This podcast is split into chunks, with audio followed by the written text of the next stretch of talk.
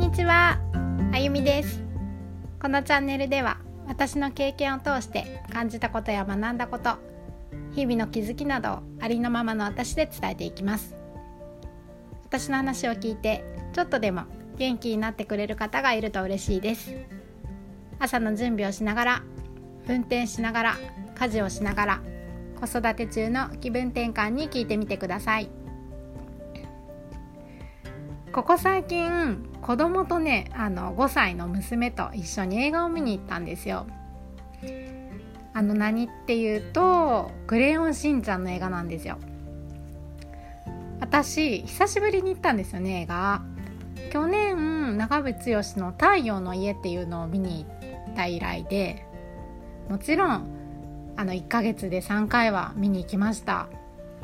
夜子供たちを寝かしつけてから行ったんですけどもう1回はね旦那さんに「起きたぞ」って謎な電話があって瑛太が出てくるこういい場面でね帰ったこともあったんですけどその瑛太がこうチンピラ風な役で、まあね、それがすっごくかっこよくってこう頭にすり反り込みか反り込み入れてっていう話はまあ置いといてえー、っとなんだっけ？うんと。あそうそう。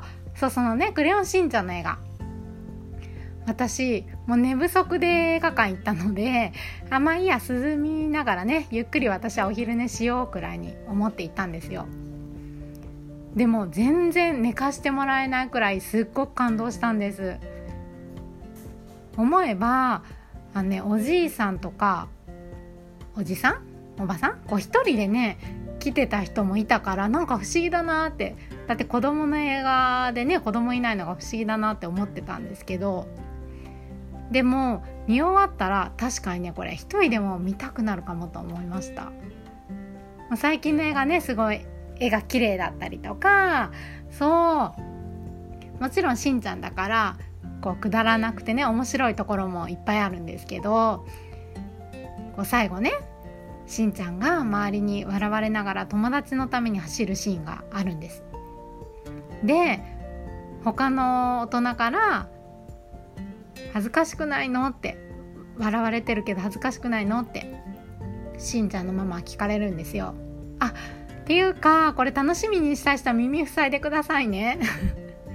音声配信だけど、うん、ちょっと言いたくなっちゃってそそこでねそうやって聞かれたらママが「なんで?」って周りからねどう思われるかより友達のために一生懸命走ってる我が子が誇らしいって言ったシーンがあっていや私もねほんとそうやって心から言える人でありたいなって思いました。ねしんちゃんですけど 子供の映画から学ぶこともあるんだなって思った話です。というか宣伝？